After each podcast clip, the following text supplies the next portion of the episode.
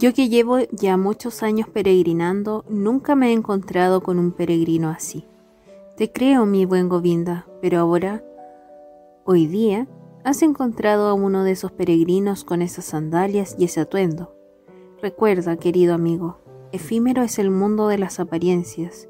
Efímero en grado sumo son nuestros vestidos y el peinado de nuestros cabellos, y nuestros cabellos y el propio cuerpo. Visto como un hombre rico, no te has equivocado, y visto así porque he sido un hombre rico, y mi peinado es como el de la gente mundana, como el de los libertinos, pues también he sido uno de ellos. Y ahora, Siddhartha, ¿qué eres ahora? No lo sé, lo ignoro tanto como tú. Me hallo en camino, fui un hombre rico, pero ya no lo soy. ¿Qué seré mañana? No lo sé. ¿Perdiste tus riquezas? Sí, las perdí. O tal vez ellas me perdieron. Digamos que se me extraviaron. La rueda de las apariencias gira velozmente, Govinda. ¿Dónde está el Brahman Siddhartha? ¿Dónde el rico Siddhartha? Apricia cambia lo transitorio. Govinda, tú lo sabes. Largo rato contempló Govinda a su amigo de juventud, con la duda reflejada en sus ojos. Luego lo saludó como se saluda a las personas nobles y prosiguió su camino. Sonriendo, Siddhartha lo siguió con la mirada. Todavía amaba a ese hombre fiel y temeroso. Y además, en aquel momento, en aquella hora fabulosa, después de su maravilloso sueño, compenetrado aún con el hombre, ¿cómo habría podido no amar a alguien o algo? En eso consistía precisamente el encantamiento operado en él durante el sueño, y a través del Om ahora amaba todo Sentía un amor jubiloso por todo cuanto veía, y esta le pareció ser además la grave enfermedad que lo había afligido hasta entonces, en no ver, en no haber podido amar nada ni a nadie. Sin dejar de sonreír, siguió Siddhartha contemplando al monje que se alejaba. Si bien el sueño le había devuelto las fuerzas, el hambre lo atormentaba, pues hacía dos días que no probaba bocado, y los tiempos en que podía resistir el hambre se hallaban ya muy lejanos. Preocupado, aunque dichoso, evocó aquel pasado en el que, según pudo recordar, se había ufanado ante Kamala de dominar tres cosas, tres artes nobles e insuperables. Ayunar, esperar y meditar. Esta había sido su fortuna, su poder, y su fuerza, su más firme apoyo. En los años penosos y difíciles de su juventud, había aprendido esas tres artes, nada más, y ellas lo habían abandonado ahora. Ninguna le pertenecía ya, ni el ayuno, ni la meditación, ni la espera. Las había sacrificado por lo más efímero y mezquino que existe, el placer de los sentidos, la vida holgada y las riquezas. Extraño había sido en verdad su destino, y ahora, según parecía, ahora se había convertido de verdad en un hombre niño. Siddhartha reflexionó sobre su situación. Pensar le resultaba difícil y en el fondo no le apetecía hacerlo, pero se obligó.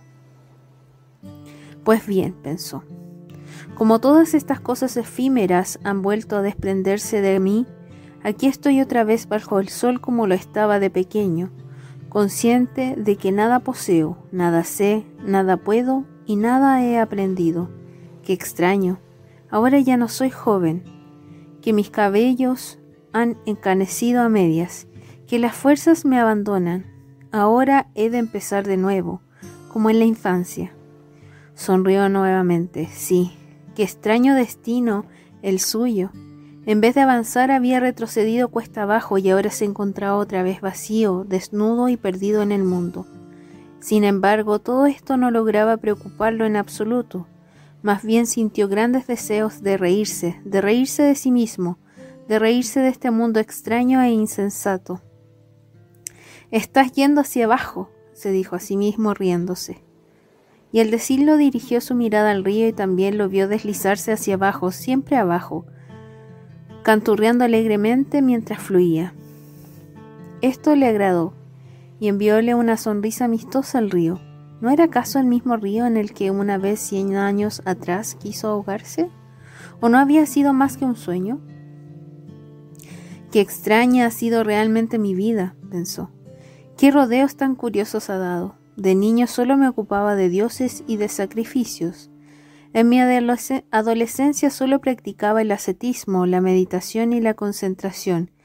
Iba en busca de Brahma y veneraba lo eterno en el Atman. Pero en mi juventud me uní a unos monjes penitentes. Viví en el bosque padeciendo calor y frío. Aprendí a soportar el hambre y a mortificar mi cuerpo. Más tarde tuve una revelación maravillosa en la doctrina del gran Buda. Sentí que la conciencia de la unidad del mundo circulaba en mi interior como mi propia sangre. Pero también tuve que alejarme de Buda y del gran conocimiento. Me fui y descubrí junto a Kamala los placeres del amor. Kamaswami me enseñó a comerciar, acumulé dinero, lo malgasté, Aprendí a amar a mi estómago y a lisonjear mis sentidos. Muchos años hube de emplear en disipar mi espíritu, desprender lo pensado y olvidar la unidad. ¿No es un poco como si lentamente y a través de grandes rodeos me hubieran convertido en un hombre niño o de pensador en hombre niño? No obstante, ha sido un camino excelente, y el pájaro que moraba en mi pecho no llegó a morirse. Qué camino el mío, sin embargo. Cuánta estupidez, cuánto vicio, cuántos errores, disgustos, dolores y desilusiones he tenido que soportar solo para volver a ser un niño y poder empezar de nuevo. Pero todo ha sido, todo ha ido bien, mi corazón lo aprueba, mis ojos se ríen. He tenido que probar la desesperación, rebajarme hasta la más insensata de todas las ideas, la del suicidio, para poder sentir la gracia, para volver a oír el Om, para volver a dormir bien y a despertarme tranquilo. He tenido que convertirme en un loco para redescubrir el Atman en mi interior. He tenido que pecar de nuevo para poder revivir. ¿Por dónde me llevará aún mi camino? Es un camino absurdo, que avanza dibujando curvas, tal vez en círculo, que avance como quiera, yo lo seguiré. Sintió una alegría extraordinaria, hervía en su pecho. ¿De dónde viene este alborozo? preguntó a su corazón. ¿Será de aquel sueño largo y reparador que tanto bien me ha hecho? ¿O de haber pronunciado la palabra aún? ¿O de que pude evadirme? ¿De que mi fuga es un hecho? ¿De que soy nuevamente libre y me encuentro bajo el cielo como un niño? Qué maravilloso es poder oír, convertirse en un ser libre. Qué hermoso y puro es aquí el aire, qué saludable es aspirarlo. Allá en las regiones de donde me he evadido, todo olía a ungüentos, a especias, a vino, a opulencia, a pereza. ¿Cómo he llegado a odiar aquel mundo de ricos, de sibaritas, de jugadores? ¿Cuánto he llegado de detestarme por permanecer en ese horrible mundo? Cómo me he odiado, robado, envenenado y torturado volviéndome viejo y malo. No, ya nunca volveré a creer como lo hacía antes tan a gusto, que Siddhartha era un hombre sabio. Algo he ganado, sin embargo, algo que me complace y de lo cual me felicito. Haber terminado de una vez por todas con ese odio contra mí mismo, con esa vida monótona e insensata. Te felicito, Siddhartha. Al cabo de tantos años la locura has vuelto a tener una idea razonable. Has hecho algo. Has oído cantar al pajarillo en tu pecho y lo has seguido. En estos términos se elogiaba muy contento de sí mismo, escuchando con curiosidad su propio estómago que gruñía de hambre, y entonces advirtió que en los últimos tiempos había tenido que ingerir y que escupir una ración de sufrimiento y otra de miseria, masticándolas hasta la desesperación y la muerte. Estaba muy bien así. Habría podido quedarse más tiempo junto a Kamaswami, ganando dinero y derrochándolo, y echar barriga y desecar su propia alma. Mucho más tiempo habría podido quedarse en aquel dulce y mullido infierno, de no haberle llegado el instante del desconsuelo y de la desesperación absolutas, aquel supremo instante en el que se inclinó hacia la corriente del río, dispuesto a suprimirse. Haber sentido esa desesperación y ese profundo hastío sin sucumbir a ellos, y saber que el pajarillo de la fuente cantarina y la voz aún estaban vivos en su interior, pese a todo, era la causa inmediata de su alegría, de su risa, de los rayos que iluminaban su rostro bajo los cabellos grises. Qué bueno, pensó, es probar por sí mismo lo que hay que saber. Ya de niño me enseñaron que los placeres del mundo y las riquezas no son ningún bien. Lo sabía hace ya tiempo, mas solo ahora lo he vivido en carne propia. Y ahora lo sé, lo sé no solamente con la memoria, sino con mis ojos, con mi corazón, con mi estómago. Tanto mejor para mí. Largo tiempo siguió meditando sobre su transformación escuchando el alegre cantar del pajarito. ¿No había muerto en su interior esta avecilla? ¿No había el mismo sentido su muerte? No, otra cosa había muerto en él, algo que anhelaba morir hacía tiempo. ¿No era aquello que él quiso matar durante los fervientes años de su penitencia? ¿No era acaso su propio yo, su pequeño, inquieto y orgulloso yo, con el que tantos años había luchado y al que siempre había sucumbido, ese yo que resurgía después de cada muerte a impedirle la alegría, a infundirle el miedo? ¿No era eso lo que por fin había muerto aquel día, ahí en el bosque, junto a ese ameno río? ¿Y no era gracias a esa muerte que él ahora se sentía cada vez niño, lleno de confianza, y alegría, libre ya de todo miedo? Intuyó Siddhartha entonces por qué Brahman y como penitente había combatido en vano contra ese yo. El exceso de conocimientos, de versos sagrados, de normas rituales, mortificación, celo y aspiraciones lo había inmovilizado. Dominado por su orgullo había sido siempre el más empeñoso, el hombre situado siempre a un paso por delante de todos los otros, siempre el hombre espiritual y sabio, siempre el sacerdote o el gran erudito. Y ese sacerdocio, en ese orgullo, en esa espiritualidad se había escondido su yo. En ello se hallaba instalado y seguía creciendo mientras Siddhartha creía poder matarlo con ayunos y penitencias. Mas ahora se daba cuenta, ahora veía que la voz misteriosa había tenido razón, que ningún maestro habría podido liberarlo nunca.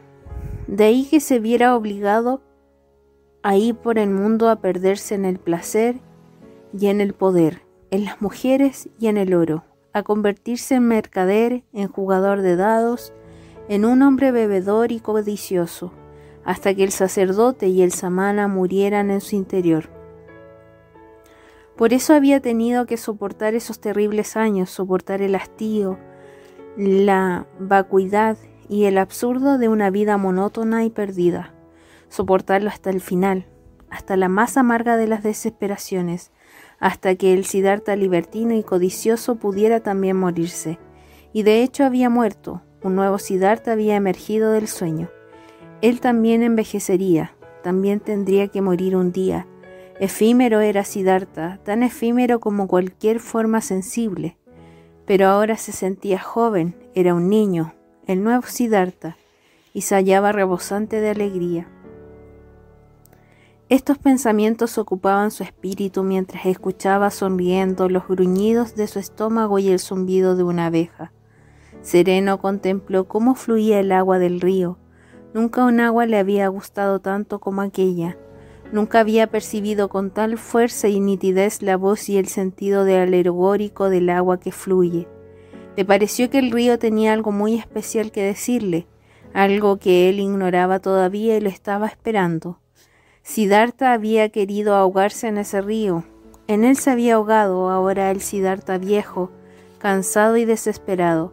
Pero el nuevo Siddhartha sintió un profundo amor por esas aguas huidizas y en su interior decidió no abandonarlas muy pronto.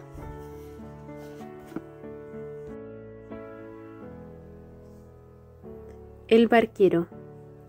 A orillas de este río deseo quedarme, pensó Siddhartha. Es el mismo que crucé una vez en mi ruta hacia los hombres niños. un amable barquero me condujo entonces. Quisiera verlo. De su cabaña partió ese día el camino que me llevó a mi nueva vida, ahora envejecida y muerta. Que mi camino actual, que mi nueva vida se inicie también en ella. Contempló con ternura la corriente, su transparencia verde, las líneas cristalinas de su misterioso dibujo. Vio surgir perlas brillantes desde el fondo, flotar quietas burbujas en la superficie que reflejaba el azul del cielo. Con miles de ojos lo miraba a su vez el río, verdes, blancos, cristalinos, celestes.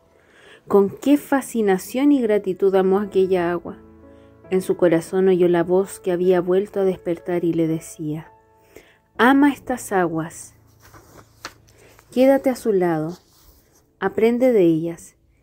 Sí, quería aprender de ellas, quería escucharlas.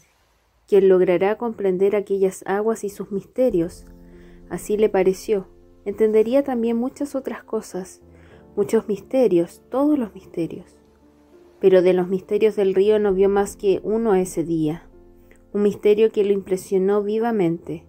Vio lo siguiente, aquella agua fluía y fluía sin cesar, y a la vez estaba siempre ahí, era siempre la misma aunque se renovara a cada instante. ¿Quién podía entender ese misterio? Siddhartha no lo entendía. Solo sintió una vaga intuición, se agitaba en su interior, le llegaron recuerdos lejanos, voces divinas. De pronto se levantó. Un hambre insoportable atenazaba sus entrañas. Resignado siguió caminando por la orilla río arriba, contra la corriente, escuchando el murmullo del agua y los gruñidos del hambre en su estómago. Cuando llegó al embarcadero, halló el bote listo y vio en él de pie al mismo barquero que una vez pasara al joven Samana hasta la otra orilla. Siddhartha lo reconoció. El hombre también había envejecido mucho. ¿Quieres pasarme al otro lado? le preguntó. El barquero, sorprendido al ver que un señor tan distinguido viajaba solo y a pie, lo hizo subir a su barca y se alejó de la orilla. Has elegido una hermosa vida, dijo el viajero. Ha de ser muy hermoso vivir junto a este río y recorrerlo. El barquero se balanceó sonriendo. Es muy bello, señor, exactamente como dices. Pero, ¿acaso no es hermosa toda vida? ¿No tiene cada trabajo su propio encanto? Puede ser, pero yo envidio el tuyo. Ah, temo que te cansarías muy pronto. No es un oficio para gente bien vestida. Siddhartha se echó a reír. Es la segunda vez que escucho comentarios sobre mi indumentaria en este día y comentarios que reflejan desconfianza. Barquero, ¿no querrías aceptar estos vestidos que me, reluz que me resultan incómodos? Pues has de saber que no tengo dinero para pagarte. El señor bromea, repuso el barquero riendo. No estoy bromeando, amigo. Mira, ya una vez atravesé este río en tu barca gracias a tu generosidad. Te ruego que vuelvas a demostrarla hoy y aceptes mis vestidos en pago. ¿Y el Señor piensa seguir el viaje sin ropa? Pues la verdad es que preferiría no seguir viaje. Lo que más me gustaría, barquero, es que me dieras un delantal viejo y me aceptaras como tu ayudante, o mejor dicho, como tu aprendiz, pues primero tendría que aprender a conducir la barca. El barquero contempló largo rato al forastero con aire indagador. Ahora te reconozco, dijo finalmente. Una vez dormiste en mi cabaña hace muchísimo tiempo, tal vez tenías más de veinte años, y yo te llevé a la orilla, y allí nos despedimos como buenos amigos. ¿No eras un samana? De tu nombre no logro acordarme. Me llamo Siddhartha, y era un samana la última vez que me viste. Bienvenido sea Siddhartha, mi nombre es Vasudeva. Espero que también seas mi huésped hoy día y duermas en mi cabaña y me cuentes de dónde vienes y por qué tus hermosos vestidos te resultan tan incómodos. Habían llegado al centro del río y Vasudeva empezó a remar con más fuerza para avanzar contra la corriente. Sus robustos brazos trabajaban pausadamente, mientras sus ojos permanecían fijos en la proa de la embarcación. Siddhartha sentado lo observaba, recordando que en aquel su último día de semana sintió en su corazón un afecto muy vivo por ese hombre. Aceptó agradecido la invitación de Vasudeva. Cuando llegaron a la orilla lo ayudó a amarrar la embarcación a los postes. Seguidamente el barquero lo invitó a entrar en su cabaña y le ofreció pan y agua, que Siddhartha tomó con apetito. También comió con ganas unos cuantos mangos que le trajo Vasudeva. Luego, ya estaba anocheciendo. Se sentaron ambos sobre un tronco caído junto a la orilla y Siddhartha contó al barquero su origen y su vida, tal como se le había presentado ese día a la hora de su desesperación. Su relato se prolongó hasta altas horas de la noche. Vasudeva lo escuchaba con suma atención y al escuchar fue asimilando todo, origen e infancia de Siddhartha, todo su aprendizaje y su búsqueda, todas sus alegrías y pesares. Una de las principales virtudes del barquero era la de saber escuchar como pocos. Sin que le dijera una sola palabra, Siddhartha captó cómo su interlocutor iba acogiendo cuanto le contaba, sosegado, abierto, expectante, como no se le escapaba ninguna de sus palabras ni daba muestras de impaciencia al esperarlas como se limitaba a escuchar sin elogiar o censurar lo que oía. Percatóse Siddhartha de la felicidad que suponía confesarse con semejante oyente, verter en su corazón la propia vida, la propia búsqueda, las propias tribulaciones. Pero ya hacia el final del relato, Siddhartha, cuando empezó a hablar del árbol a orillas del río y de su profundo desvanecimiento, del Om sagrado y del amor que por el río sintiera al despertar de su letargo, el barquero lo escuchó con redoblada atención, totalmente entregado y cerrando los ojos. Mas cuando Siddhartha cayó, se produjo un dilatado silencio que Vasudeva interrumpió con estas palabras. Es lo que me imaginaba. El río te ha hablado.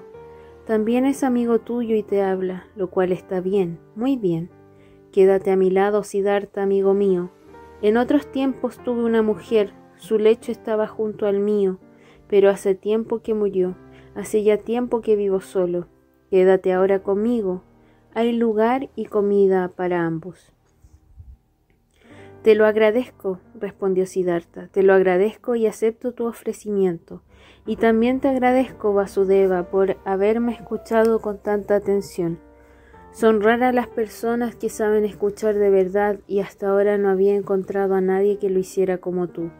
Esto también lo he de aprender de ti. Lo aprenderás, repuso Vasudeva, pero no de mí. El río me enseñó a escuchar. De él lo aprenderás tú también, lo sabe todo este río, de él puede aprenderse todo Mira, el agua también te ha enseñado que es bueno tender hacia abajo, hundirse, buscar las profundidades. El rico y distinguido Siddhartha se convierte en un remero. El sabio Brahman Siddhartha se convierte en barquero. Esto también te lo dijo el río, y además te enseñará otras cosas. Al cabo de un buen rato preguntó Siddhartha, ¿qué otras cosas, Vasudeva? Vasudeva se levantó. Se ha hecho tarde, dijo. Vamos a dormir. No puedo decirte cuáles son las otras cosas, amigo. Las aprenderás, o a lo mejor ya las sabes. Mira, yo no soy ningún sabio. No sé hablar ni tampoco pensar. Solo sé escuchar y ser piadoso. Es todo lo que he aprendido. Si pudiera decir y enseñar esas otras cosas, tal, vez sería un sabio, pero no soy más que un barquero y mi tarea es cruzar gente de una orilla a otra en este río. He transportado a muchos, a miles, y para todos ellos mi río nunca ha sido un obstáculo en sus viajes. Unos viajaban por dinero o por negocios, otros para asistir a una boda o una peregrinación. El río se interponía en su camino, pero ahí estaba el barquero que los ayudaba a superar rápidamente ese obstáculo. Sin embargo, el río ha dejado a veces de ser un obstáculo para algunos pocos, cuatro o cinco. Entre esos miles oían su voz, lo escuchaban, y estas aguas pasaban a convertirse en algo sagrado para ellos, como lo son para mí, y ahora vámonos a descansar, Siddhartha. Siddhartha se quedó con el barquero y aprendió a guiar la embarcación. Cuando no había trabajado en ella, ayudaba a Vasudeva en el arrozal, recogía leña o cosechaba los frutos del bananero. Aprendió a fabricar remos, a preparar, a reparar la embarcación, a tejer cestos, y todo cuanto aprendía le gustaba, y los días y los meses se transcurrían velozmente. Sin embargo, más que Vasudeva era el río el que le iba enseñando cosas. De él aprendía incesantemente. Lo primero que aprendió fue a escuchar, a prestar oído con el corazón en calma, con el ánimo abierto y expectante, sin apasionamiento, sin deseos, juicios ni opiniones. Muy contento vivía junto a Vasudeva y a veces intercambiaban unas cuantas palabras muy pocas y bien ponderadas. Vasudeva no era amigo de palabras, raras veces lograba hacerlo hablar. Un día le preguntó ¿También a ti te enseñó el río aquel secreto que el tiempo no existe? Una clara sonrisa iluminó el rostro de Vasudeva. Sí, Siddhartha, respondió, te estarás refiriendo sin duda a lo siguiente, que el río está a la vez en todas partes, en su origen y en su desembocadura, en la cascada, alrededor de la barca, en los rápidos, en el mar, en la montaña, en todas partes simultáneamente, y que para él no existe más que el presente, sin la menor sombra de pasado o de futuro. Así es, dijo Siddhartha, y cuando me lo enseñó me puse a contemplar mi vida y advertí que ella también era un río, y que nada real sino tan solo sombras separan al Siddhartha niño del Siddhartha hombre y del Siddhartha anciano. Las encarnaciones anteriores de Siddhartha tampoco eran un pasado, como su muerte y su retorno a Brahma no será ningún futuro. Nada ha sido ni será, todo es, todo tiene una esencia y un presente. Siddhartha hablaba con gran entusiasmo. Esta revelación le había hecho muy feliz. Oh, ¿no era acaso el tiempo la sustancia de todo sufrimiento? ¿No era el tiempo la causa misma de todo temor y de toda tortura? ¿No se suprimiría acaso todo el mal, toda la hostilidad del mundo en cuanto el tiempo fuera superado, en cuanto se aboliera la idea del tiempo? Había hablado con gran entusiasmo, pero Vasudeva le sonrió radiante y asintió con la cabeza silenciosamente. Luego deslizó su mano por el hombro de Siddhartha y volvió a su trabajo. Y en otra ocasión, cuando el río había aumentado su caudal a causa de las lluvias y rugía poderosamente, Siddhartha dijo al barquero, ¿Verdad, amigo, que el río tiene muchas, muchísimas voces? No tiene la voz de un rey y de un guerrero, la voz de un toro y la de un pájaro nocturno, la de una parturienta y la de alguien que gime, y mil voces más. Así es, admitió Vasudeva. Todas las voces de la creación se hallan contenidas en la suya. ¿Y sabes, prosiguió Siddhartha, qué palabra te dice cuando logras oír diez mil voces simultáneamente? Con el rostro iluminado de felicidad, se inclinó Vasudeva hacia Siddhartha y pronunció en su oído el sagrado Om. Y esto era precisamente lo que Siddhartha había escuchado y su sonrisa empezó a parecerse cada vez más a la del barquero, volviéndose casi radiante, casi tan inundada de alegría, igualmente brillante en sus mil arrugas diminutas, igualmente infantil y vieja. Muchos viajeros, al ver juntos a los dos barqueros, los tomaban por hermanos. A menudo se sentaban en el tronco a orillas del río y por la noche y escuchaban en silencio el agua, que para ellos no era agua, sino la voz de la vida la voz de lo que es, de lo que eternamente deviene. Y muchas veces sucedía que al escuchar al río, ambos pensaban en las mismas cosas, en un diálogo mantenido dos días antes en algún viajero cuyo rostro y destino los había intrigado, en la muerte, en su infancia, y en el preciso instante en que el río les decía algo bueno, ambos solían mirarse el uno al otro, pensando exactamente lo mismo, felices de coincidir en las respuestas a la misma pregunta.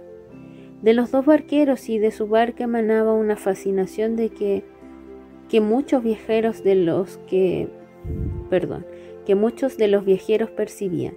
A veces alguno de ellos, después de haber mirado la cara a uno de los barqueros, empezaba a contarle su vida y sus pesares, a, a confesarles sus culpas y pedirles consejo y consuelo. Otras veces alguien les pedía permiso para pasar la noche con ellos y poder escuchar al río. También solían ir muchos curiosos a quienes les había contado que en aquel barco vivían dos sabios o brujos o santones. Esos curiosos le hacían toda clase de preguntas, pero no recibían respuesta, ni veían mago ni sabio alguno. Solo encontraban dos amables viejecillos que parecían mudos y algo extraños y estupidizazos y estupidizados y los curiosos se echaban a reír y comentaban entre sí la estupidez y la credulidad de la gente del pueblo que propagaba esos rumores carentes de fundamento. Los años pasaban y ninguno los contaba. Un día llegaron varios monjes, discípulos de Gotama al Buda, y pidieron que los cruzaran a la otra orilla del río. Contaron a los barqueros que se dirigían a toda prisa a ver a su gran maestro, pues se había difundido la noticia de que el sublime estaba gravemente enfermo y pronto moriría su última muerte humana para alcanzar la liberación final. Al poco tiempo llegó un nuevo grupo de monjes y luego otro, y tanto los monjes como la mayoría de los demás viajeros y peregrinos no hacían ni sino hablar de Gotama y de su próxima muerte. Y así como los hombres afluyen de todas partes para asistir a una campaña bélica o a la coronación de un rey congregándose masivamente como hormigas, así afluían entonces como atraídos por un hechizo hacia el lugar donde el gran Buda esperaba su muerte, donde habría de cumplirse el magno evento, y el ser más perfecto de toda una edad del mundo haría su ingreso en la gloria. Mucho pensó Siddhartha aquellos días en el sabio moribundo, en el gran maestro cuya voz había amonestado pueblos y despertado a millares de individuos cuya voz también había él escuchado en otros tiempos y cuyo sagrado rostro había contemplado con respeto. Pensó en él con afecto, vio abrirse ante sus ojos el camino de la perfección y recordó sonriente las palabras que de joven dirigiera aquella vez al sublime había sido, parecióle ahora, palabras impertinentes y altaneras, y su recuerdo lo hizo sonreír. Hacía mucho tiempo que ya no se sentía desligado de Gotama, cuya doctrina, sin embargo, no había podido aceptar. No un auténtico buscador, alguien que realmente deseara encontrar, no podía aceptar doctrina alguna, pero el que ha encontrado sí puede aceptar cualquier doctrina todas, todos los caminos y objetivos. Nada les separa ya de todos esos miles que vivieron en, los, en el eterno y respiraron del divino, de lo divino. Uno de aquellos días en que los peregrinos iban en tropel a ver al Buda moribundo, Kamala, otrora la más bella de las cortesanas, se dirigió también a verlo, retirada de su vida anterior hacía tiempo, había regalado sus jardines a los monjes de Gotama y buscado refugio en la doctrina, convirtiéndose en una de las amigas y benefactoras de los peregrinos. Junto con el pequeño Siddhartha, su hijo, se había puesto en camino al recibir la noticia de la próxima muerte de Gotama. Iba a pie y vestida con sencillez, había llegado a las orillas del río con su hijito, pero el niño se cansó muy pronto. Quería volver a casa, quería descansar, quería comer y empezó a ponerse terco y caprichoso. Kamala se vio obligada a detenerse constantemente. El niño estaba acostumbrado a imponer su voluntad y ella tenía que alimentarlo, consolarlo, reprenderlo. El pequeño no comprendía por qué debía hacer aquella triste y penosa peregrinación con su madre hacia un lugar desconocido para ver a un hombre extraño, un santo que se estaba muriendo, pues ¿qué le importaba al niño la muerte de aquel santo? Los peregrinos no se hallaban muy lejos de la barca de Vasudeva, cuando el pequeño Siddhartha obligó a su madre a hacer un nuevo alto. Ella misma estaba cansada y mientras el chiquillo se comía un plátano, Kamala se dejó caer a tierra, cerró un poco los ojos y se relajó. Pero de pronto lanzó un grito de dolor. Aterrorizado, el niño la miró y vio su rostro empalidecer de miedo. Por debajo de su vestido se escapó una pequeña serpiente negra que acababa de morder a Kamala. Ambos se echaron a correr en busca de algún ser humano y pronto llegaron a las proximidades de la embarcación.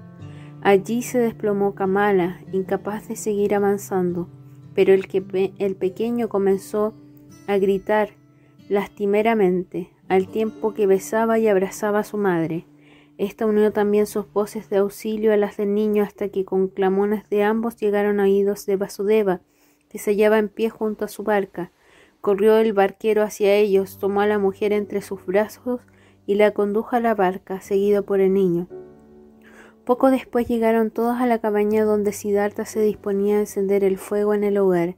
Alzó la mirada y vio primero la cara del niño que extrañamente le hizo recordar cosas pasadas. Luego vio a Kamala y le reconoció al instante, aunque estuviera desmayada en brazos del barquero, y entonces cayó en la cuenta de que el niño cuyo rostro acababa de evocar en él tantas cosas era su propio hijo y el corazón le dio un vuelco en el pecho. Lavaron la herida de Kamala, pero ya estaba negra y el cuerpo de la mujer empezó a hincharse. Le administraron una pócima medicinal.